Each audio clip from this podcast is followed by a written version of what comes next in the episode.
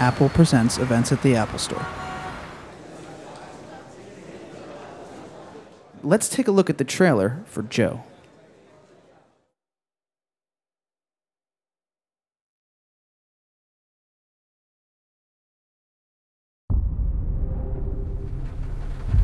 I don't know who I am, but I know what keeps me alive, keeps me out of jail, keeps me from hurting people.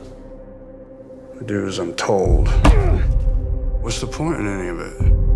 It's all just gonna boil up and wash us away.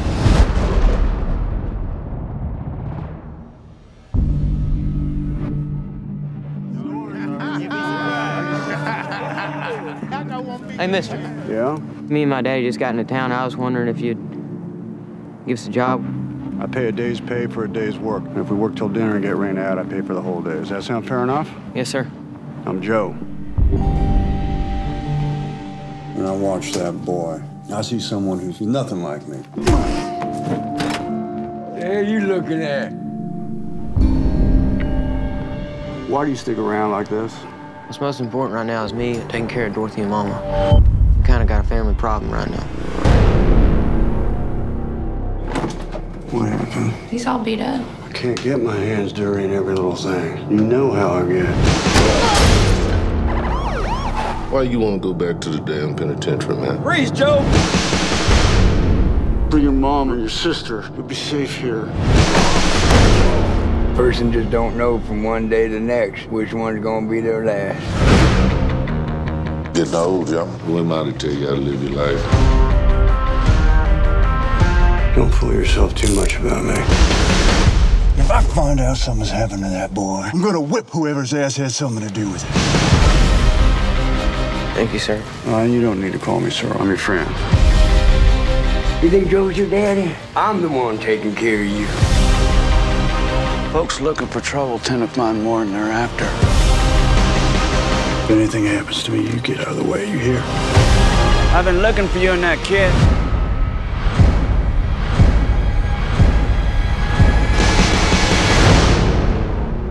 What have you done, Joe?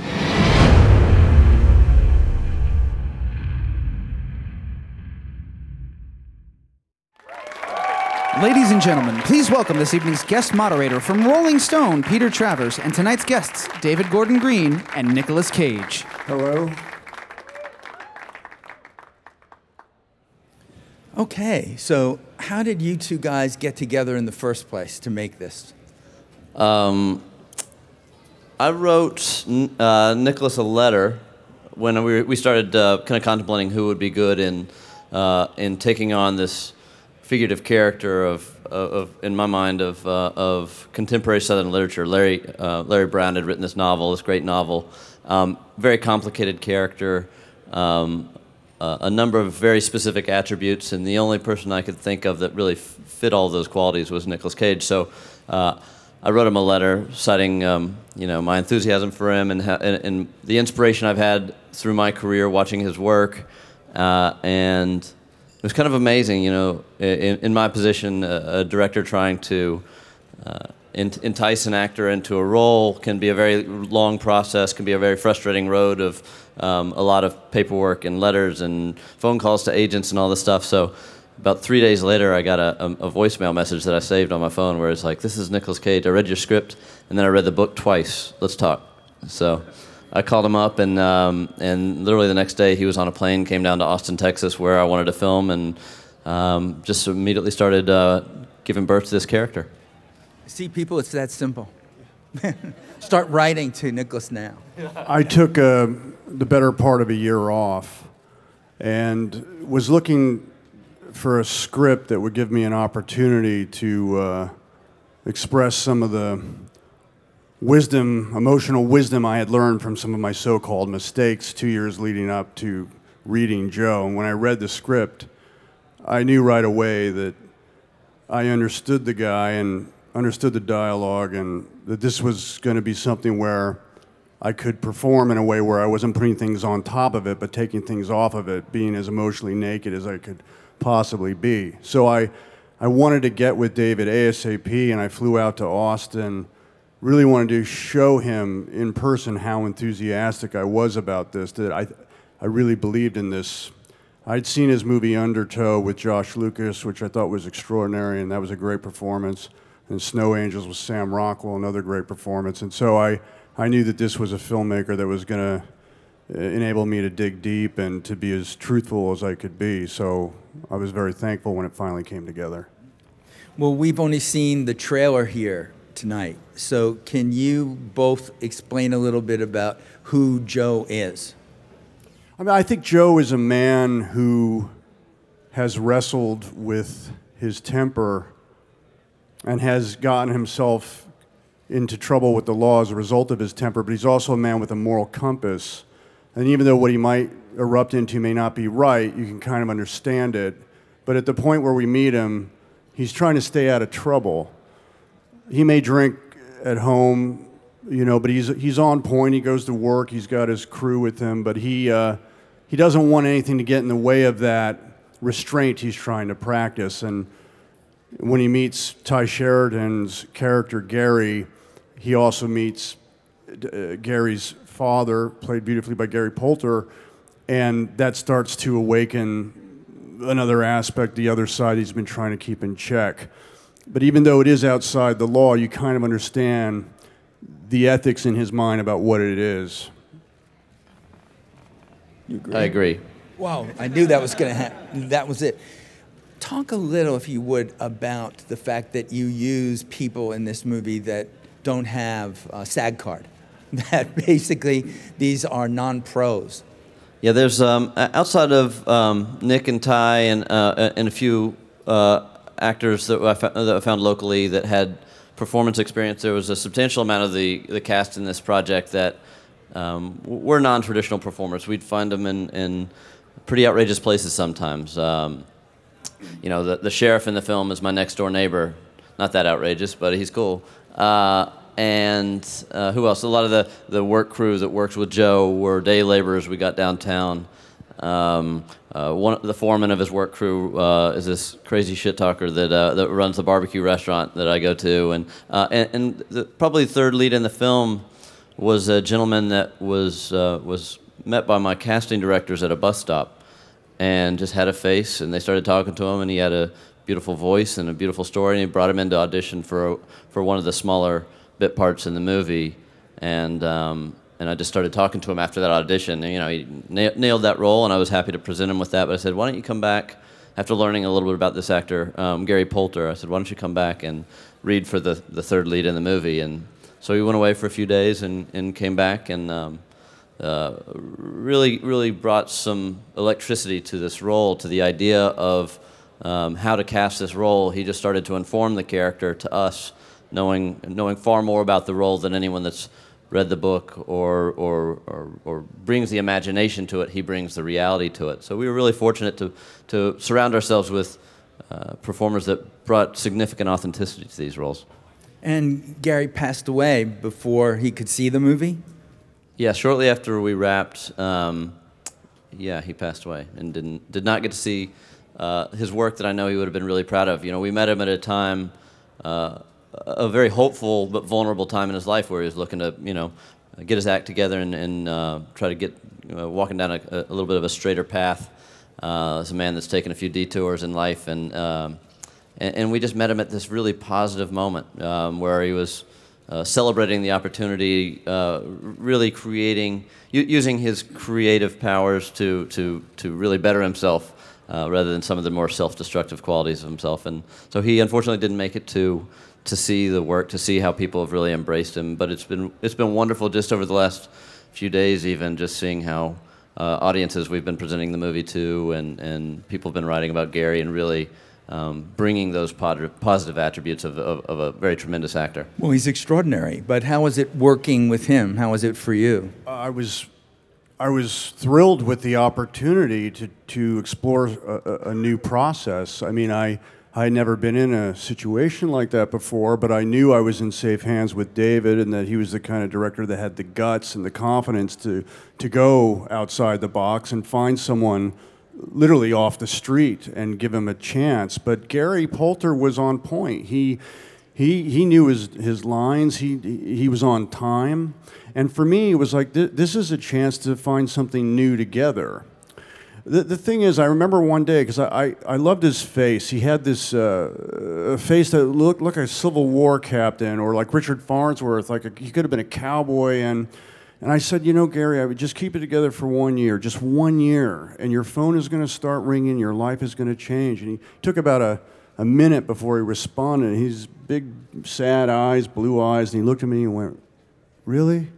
And it was just, ah. And then I got the call two months after we wrapped that he had passed on. So naturally, I was upset. I do want to, we, we've been doing a lot of press and we've been talking a lot about the guys in the movie, but there's also a terrific actress named Adrienne Mishler, and she, she came out to New York, and I wanted to take a picture with her so people could see her. She's so good in this movie, and uh, but when she came to the party, she she'd like gone through a transformation. I didn't know it was the same actress, so I mean, I didn't know where to go to take the picture with her. But I do want to give her a shout out because I think she's incredible in the movie. She is.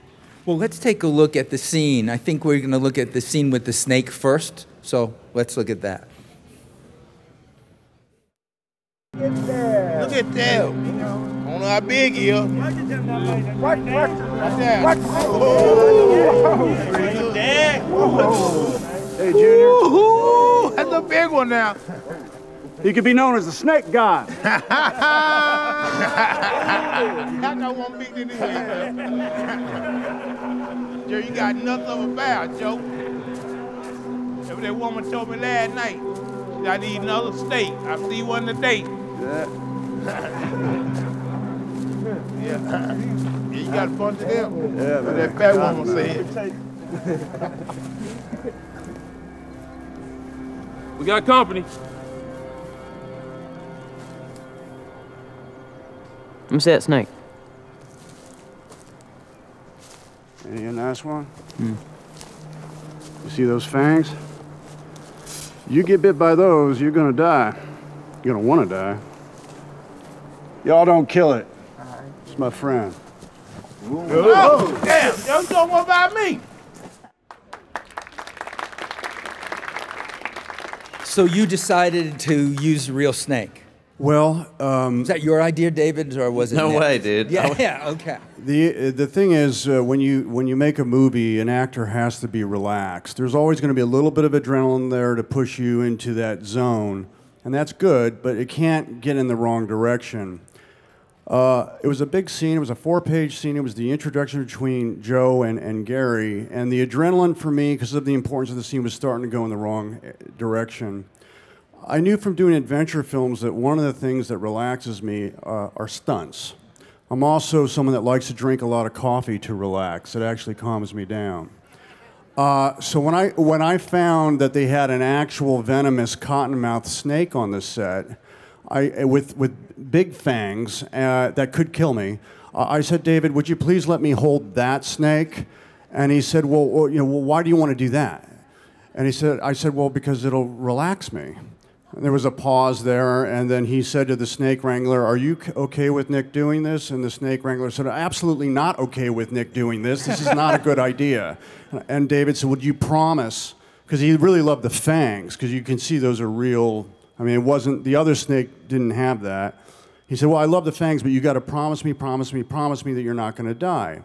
Well, what I didn't tell David was that I had seen a picture in a book, didn't read the book, about handling venomous snakes. But it was a picture of a man holding the snake behind his head, and I recalled the picture, and I said, Well, yeah, I think I can do this, and uh, I think it's going to be fine, and l- let, let's go for it.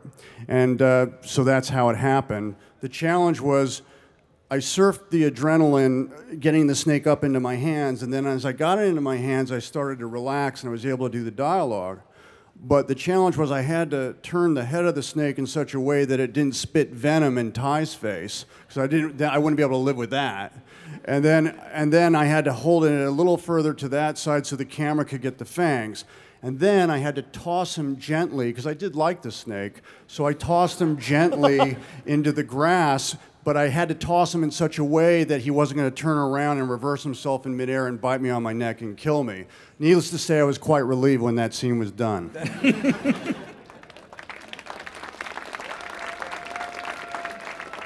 It, it sounds like the scene then that relaxed you so well made everyone else nervous wrecks.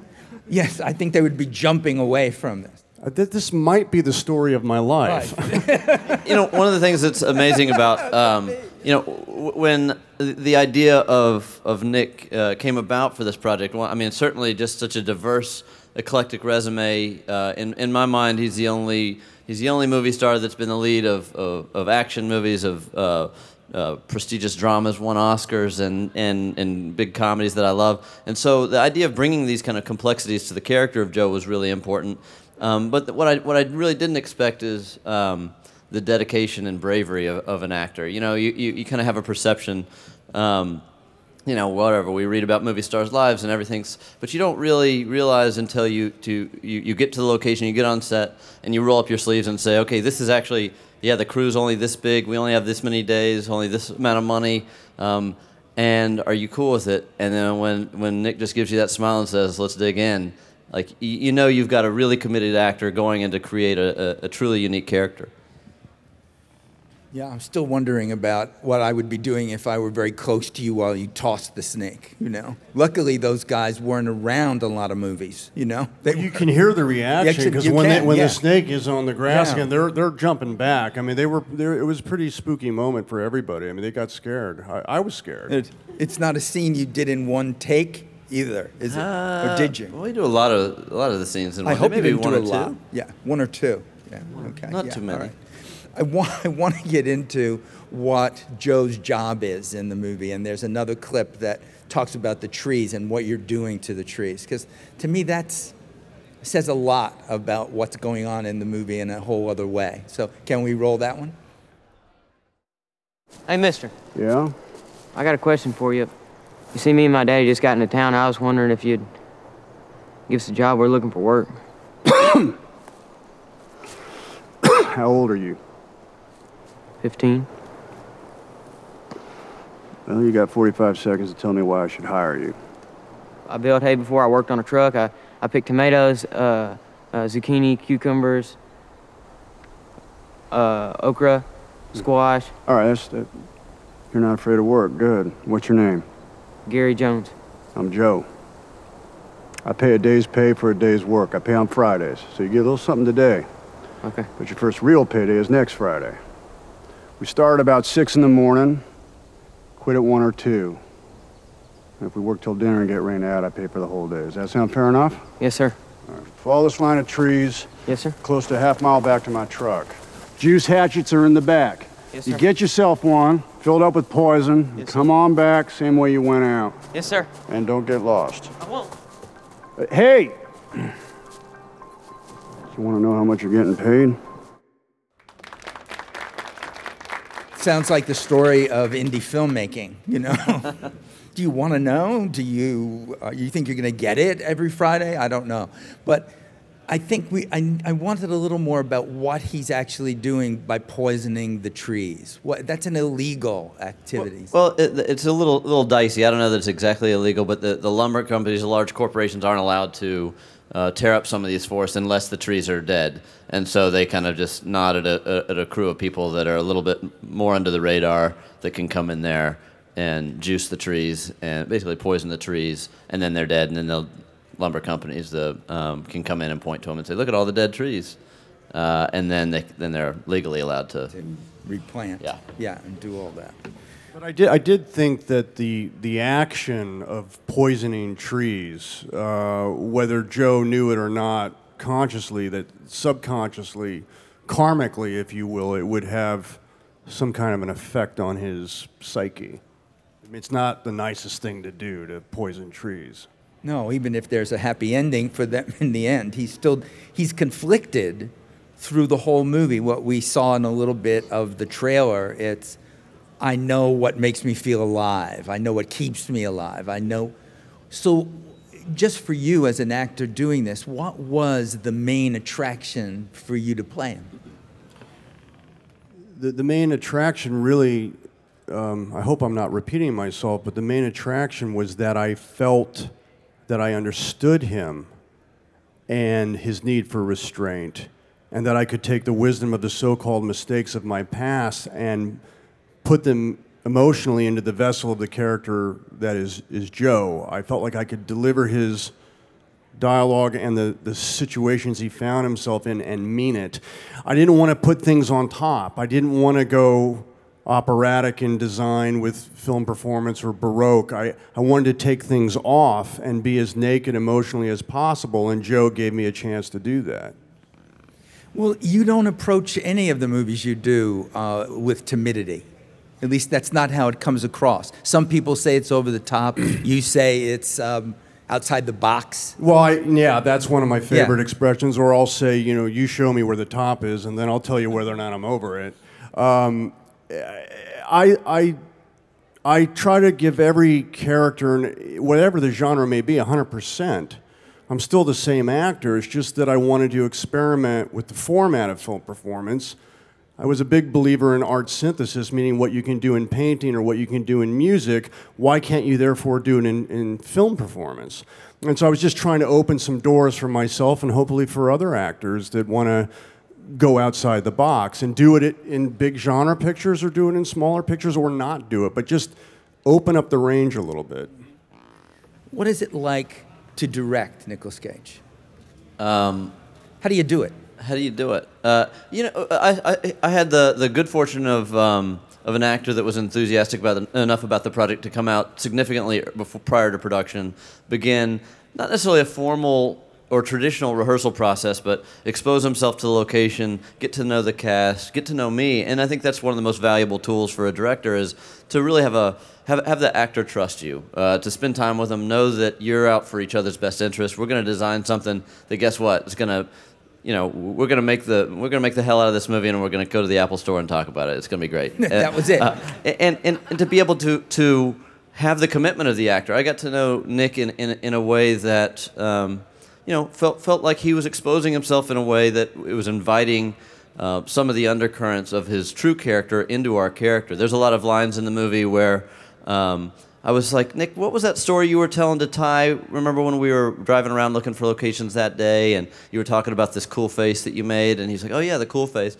So then we work his cool face monologue into into a sequence in the movie, or you know, or Nick brings the idea of if he has this lighter that makes this specific sound, then maybe that's a gift that he can give the young boy. And so really bringing the collaborative efforts, efforts to to the process, not just being a director with my screenplay. You should say every word like this and hit your mark. And now we're going to do the same thing in a close-up. This is a this is a very um, loose and playful process. One of the things I want to add to that, because it is worth mentioning for aspiring filmmakers, one of the things that I really enjoyed about working with David was, you know, he'll shoot the scene the way it's written, and then he'll shoot the scene with like an anything goes like let's go to the improvisation there and see what we get so there's like an electricity or a spontaneity and then he'll go back and say let's do one more time and let's not say anything and a great example of that is if you at the end with aj the guy who plays the chief of police he asks me why you want to go back to the penitentiary and i I don't give him a dialogue. I don't give him a line, but I almost do, and I'm not going to say anything. But you see it in the eyes. That is so um, uh, it adds so much texture and variety to the performance. And this is really the first time I ever had that experience. Working w- with David to do it three different ways. And I think that's enormously valuable for performance. Do you have anything to do with the editing of the movie while oh, David no, is no, doing that's it? not Just my stay out that's of that not my completely. department at all. I stay out of that. Okay. Yeah, I might get my heart broken if I go in there. It is funny though. We, we premiered the movie uh, in Venice in August, and it was uh, I sat next to Nick, and he hadn't he hadn't seen anything, no dailies, no edit, no rough cuts or anything, and so I just tried to keep creeping out of the corner of my eye to watch him watch the movie. It was pretty awesome. I think it would be nerve wracking. Maybe not as much as the Cottonmouth, but close. Well, those are the kind of anxieties that you know. Nick likes holding snakes. I like I like just the strange like uh, I like to surf emotions, not necessarily the physical dangers that he does. Mm-hmm. Yeah, but both have their dangerous side. All right, the last clip that we have to show is about the troubles that Joe has. So let's look at that, and then we'll get the audience to. Gary, why do you stick around like this? You're old enough, smart enough, do your own thing. What's most important right now is me um, taking care of Dorothy and Mama. Because um, we kind of got a family problem right now.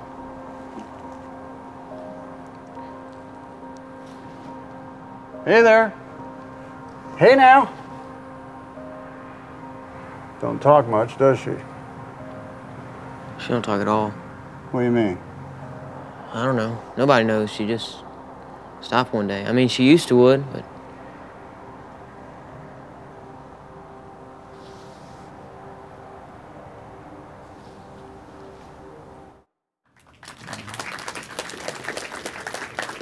All right, before I turn it over to the audience, I just want to ask each of you about.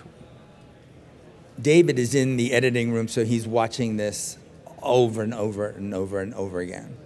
And I don't know how many times you watch a movie that you're in, whether you see it and then it's over or whether you go back to them or not. Well, uh, I'm very happy with the results on this movie, and I've seen it with different audiences, different parts of the world, so that was a, a pleasure for me. Uh, by and large, though, uh, once I'm done, I, I don't go back. I try to look forward and, and keep going forward. I don't want to, because I don't want to get uh, trapped in any style. So that's that.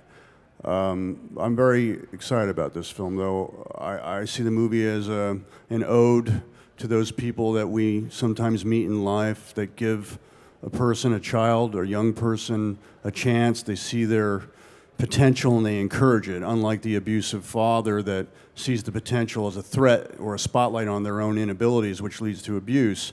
And it could be a science teacher, a math teacher, a cop, you know, like the work your wife does. I mean, these are angels that empower. The, the, the, the concept of a father is to empower their child. It doesn't have to be blood, it can be someone that you've worked with or met. And that's what I think this movie is an ode to for me. Well, David, when you look at the movie, as you've seen so many times, what's the thing that resonates about Nick's performance for you? Is there a moment? Is there even an image? Doesn't I'm not saying this is the big scene in the movie, this is anything, but something that resonates for you personally about what he did. You know, t- to me, and, and a lot of this is just having gotten to know Nick, is just seeing the honesty of himself in a role. You know, we, we, we've, we've all seen great actors in great performances, some of which are, are so far away from who they are humanly. Um, but this, it's, it's, you'll just see little moments in the movie, just a little look in the eye, or the way he wakes up in the morning, or, or feeds his dog, and you'll think, oh, that's Nick. And, and it, it feels, for me, one of the great prides of the movie is not only the authenticity of, of casting real people, and I know it's something that's fun to write about and certainly, hopefully, eye opening to an audience, but, but to work with someone that knows a true craft and it can engineer characters so well and then can strip it all away and become a vulnerable human being in front of a camera is a, is a beautiful thing. Well, there is there are scenes in this movie with you and this dog that I don't want to do spoilers or anything, but they're kind of extraordinary about it's another little love story going on in there. Absolutely, And the yeah. same thing with the violence and where it comes from and how it's protective sometimes as and not just this explosion. Anyway, enough of me. Let's have some questions from the audience. Hi, Nick. My name's Evan. Uh, what was your experience like in National Treasure, and what is Zachary Gordon like from your point of view? And is there going to be a National Treasure 3? And if yes, when is it going to start filming?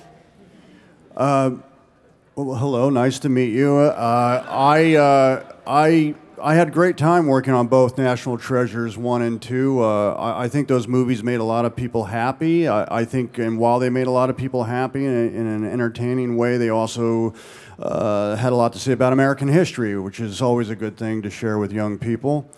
Um, I don't know if there's going to be a National Treasure 3 uh, because, because the National Treasure scripts, unlike the Pirates scripts that delve in fantasy and you can write pretty much whatever you want, um, National Treasure scripts, you have to stay historically authentic.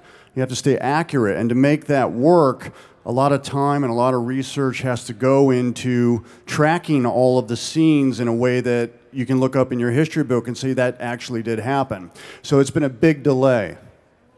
Over here. Hi.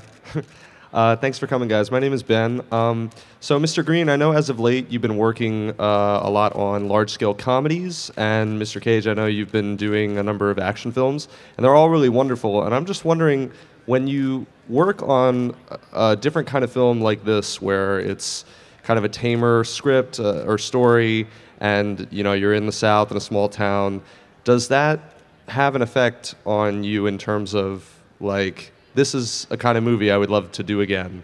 Do you, do you see yourselves returning to this kind of a film? Uh, I think so. I, I, this is this was my ninth film, and, and I've tried to have a, a, a diverse experience with every film. Uh, I like to, you know, just as Nick, I really identify with Nick because we're so curious about different forms of filmmaking, um, be it performance or directing or, or writing. Uh, one of the things that's really fun for me over the last few years is I've been able to, to balance um, smaller, more dramatically based independent films with, uh, I, I, I direct the uh, several episodes of that HBO series Eastbound and Down. So I can go be as absurd and crazy and funny and ridiculous as I want on that show, and then put a little bit more sensitivity, passion, and dramatic intensity into work like Joe or Prince Avalanche. Uh, just finished another one. You know, it's, it's been nice to be able to kind of leapfrog uh, back and forth from genre because just as much as an audience doesn't want to go see you know, a, a, a, dramatic or a comedic or a horror film every week. We want to shake it up and see something different and entertain ourselves. That's really how I look at my career. I think Joe is um, a special movie. It's a unique film, uh, kind of a one off. I mean, I've never seen a movie like it before, so I don't know that I'll be able to make another movie like it again, but I do know that I. I like working in David's world and going to Austin and working with his crew and walking around his vision uh, certainly uh, would like to have another experience like that. I do see myself as a student. I would never call myself a maestro. I'm not going for grades. I'm going for an education, and that means I have to try everything, be eclectic, take chances in different genres. Elia Kazan once said in his book A Life, talent never dies. It can be discouraged, remember that, but it never dies. Um, you, you can't judge a book by its cover. Just because a movie has the label of adventure film, I like to call them adventure films, not action movie, but that's okay.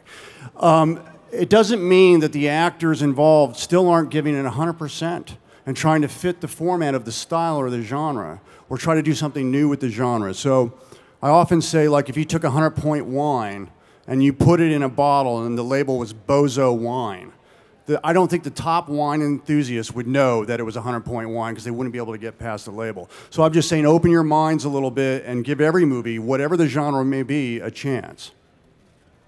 Good evening, Mr. Cage. My name is Sherry. Um, the movie seems to be at times emotionally wrenching. What scene was the most difficult and gut wrenching for you to perform? Well, I, I have to be 100% honest with you, uh, nothing was like gut wrenching. It was a, it, there was a positive light on the set. It was a playful energy. Um, it, the, the most demanding in terms of you know trying to get in check with myself was going back to the, the experience I had with the snake and trying to surf those feelings of adrenaline and, and get back in balance to play the scene. But by and large, all the scenes we had, there, there was a joyousness going on. Even the dog fight, they were those dogs were playing, you know, and, the, and then David put growls over it. But there, there, David uh, invites uh, uh, uh, uh, an experience on the set where you feel liberated and you feel like you can get to the truth of a character and improvise, and that's a joyous experience. You won Oscar, Baze, congratulations. You were wonderful in living in Las Vegas. Thank you. Then where do you keep that Oscar statue? All right. Well, um, I, I don't uh, I don't have any awards in my home. I don't like to look back. I like to look, look forward and up. So there are no totems to myself. I don't worship at the altar of myself. There are no no awards in my house. Uh, let me just say that they're safe, but they're not in my house. Maybe for future generations of Coppolas and Cages, they okay, can have okay. them. Okay? This is my second question. Uh, I heard you learn Japanese. I'm Japanese.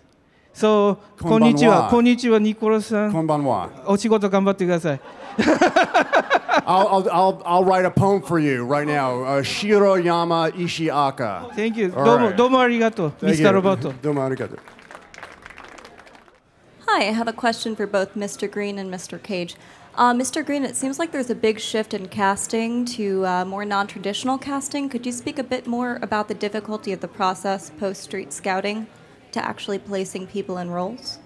Uh, the difficulty in, in sca- uh, casting, uh, street casting, uh, as it's sometimes known. Um, difficulty, I don't really, I haven't really found much difficulty. You know, sometimes there's, with, without formal training, there's certain things like, you know, when to start acting. You know, like uh, some people uh, don't necessarily know the, the um, you know, kind of the formalities of film acting. But then that's not what I'm looking for. I'm looking for something specific. If I cast someone uh, that doesn't have formal training, I obviously see something in that. Sometimes it's just a, a great charisma. Sometimes it's um, they're just incredibly confident, and I find that funny or cool. And sometimes they just got a screw loose, and I want to uh, I want to see what's going on inside. Um, but I, I've never had a I've never really regretted. I've never really had a regret of doing it. You know, sometimes people uh, are, are far more uh, self-conscious in front of a camera, but I really try to to filter that in, in my process. the uh, I flew out a month in advance to Austin, and I met these people, uh, the predominantly African American crew that I was working with. We got to spend time together and tell stories with each other, and and so that by the time we went to action, there was a flow to the relationship like we had been together for years already. And then with Gary Poulter, I met him in a coffee shop with David, and I. I knew right away I liked him, and, and he had real charisma, and also he could recite the uh, Vincent Price uh, Black Widow monologue from Alice Cooper's Welcome to My Nightmare album, and I, I really wish that was in the movie, but uh, he has his reasons, and in the movie I love so. But I mean, that was a great performance, and maybe it'll be in the outtakes. Hi. Hi. First of all, I just want to say that one of the earliest movies that I saw was National Treasure, and it just like when I when I think of one of the first movies I ever saw, it was that, and it just it blew my mind. So just Thank you. thank you for making such great movies. Thanks for watching. And I was just wondering, um, my friend who works at Marvel told me that that you chose your your, your screen name Nicolas Cage based off of the classic Mar- Marvel hero, um, strongman Luke Cage. Is that Power true? Man, yeah. True story. Well, I, I, I was um, studying in, in elementary school um, music and uh, also reading comic books. And those two experiences together, there was a collision between Luke Cage, Power Man, and John Cage, the avant-garde composer. And I was saying to myself when I was trying to find my new name in my, my surrealist name, if you will, I wanted something simple but memorable and exotic. And it's actually an English name, but had kind of an American ring to it. I thought of Luke Cage, and I thought of John Cage, and I thought of Nicolas Cage. Thank you. And now, um, my mom also had a ha- had had a question for you. Hi. Hi. I'm very glad to meet you. Um, what my question was, it seemed very clear from listening that you really put yourself very deeply into this movie. Therefore, when you go and you watch it, do you find it almost some difficulty in watching yourself in the movie? Um, no, no, because because I I had great experiences watching the movie. I went with my oldest son recently to a screening in L.A. and his response to it and the way he responded to the, the other folks in the audience. He said it, everybody left the building; they were transported, and it just meant so much to me. So, anything I can do to to bring some joy to my family or even to myself, it, it's not going to be difficult to watch. Hi, guys. I, I appreciate your time today. So, my question is around the characterization of Joe. So, first to uh, Mr. Green about you know adapting from the book and what type of things you wanted to pull through into the screenplay, and then for Mr. Cage, specific influences that you drew upon in your own life and other characters that you met along the way that really rounded out the character. Uh, yeah, one of the one of the things that uh, appealed to me about doing this project is it uh, uh, is obviously the the literature it's based on. Larry Brown was a novelist that I had the fortune of working on a documentary about his life. I was a production assistant. It was my first job out of film school, and it was directed by one of my college professors, Gary Hawkins. When Larry passed away, um, Gary informed me that he worked on an adaptation of Joe, uh, and knowing that Joe was such a personal work for Larry, it, it to me it felt like coming full circle uh, from my very first uh, job and enthusiasm and, and the inspiration that Larry was early in my career to a point in my career where I could actually maybe sweet talk an actor like Nicolas Cage to being in a movie and, and getting a, a character with this depth and com- complexity up and running. It just felt like the, the right time for me.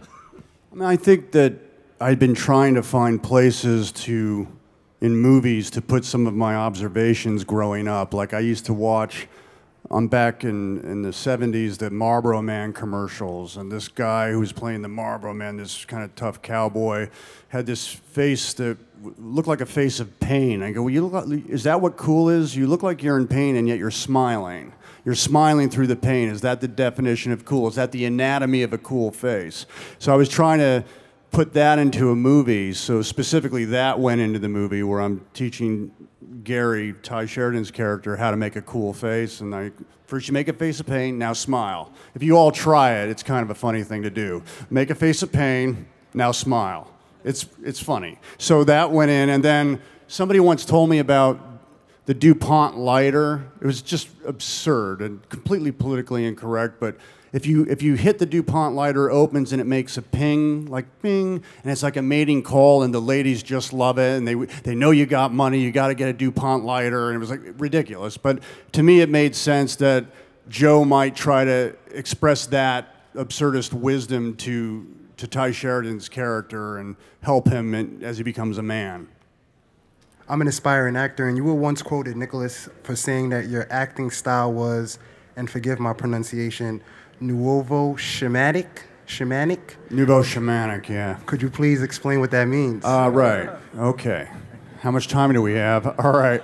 Uh, nouveau is French for new, and shamanic is a very old word which describes, um, and I, you know, going into flights of the imagination and coming up with answers. And I can't take credit for this.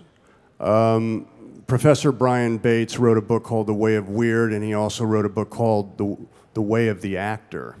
And he put forth the notion that all actors in modern cinema, whether they know it or not, are, are basically doing the, exactly the same thing that the ancient shamans used to do in pre-Christian times. They, they, the, the, the villagers would go to the medicine man or the shaman and they would express their concerns about whatever was happening in the village, and then the shaman would go into a flight of the imagination and act it out and come up with answers. And he said that film actors today are doing the same thing. They just may not know it. It's an ancient word for a modern occupation. When you go to a movie, if you've got a, a, drinking problem, let's say, and you see Leaving Las Vegas and you look at Ben Sanderson go down this path of self destruction with alcohol, it might give you an answer do you want to drink more? Do you not want to drink? And so it was just a, a very ancient way of describing a modern occupation. I think it's as simple as that. Okay, well, we all thank you, Nicolas. Thank you, David, for being you. with us. Thank you.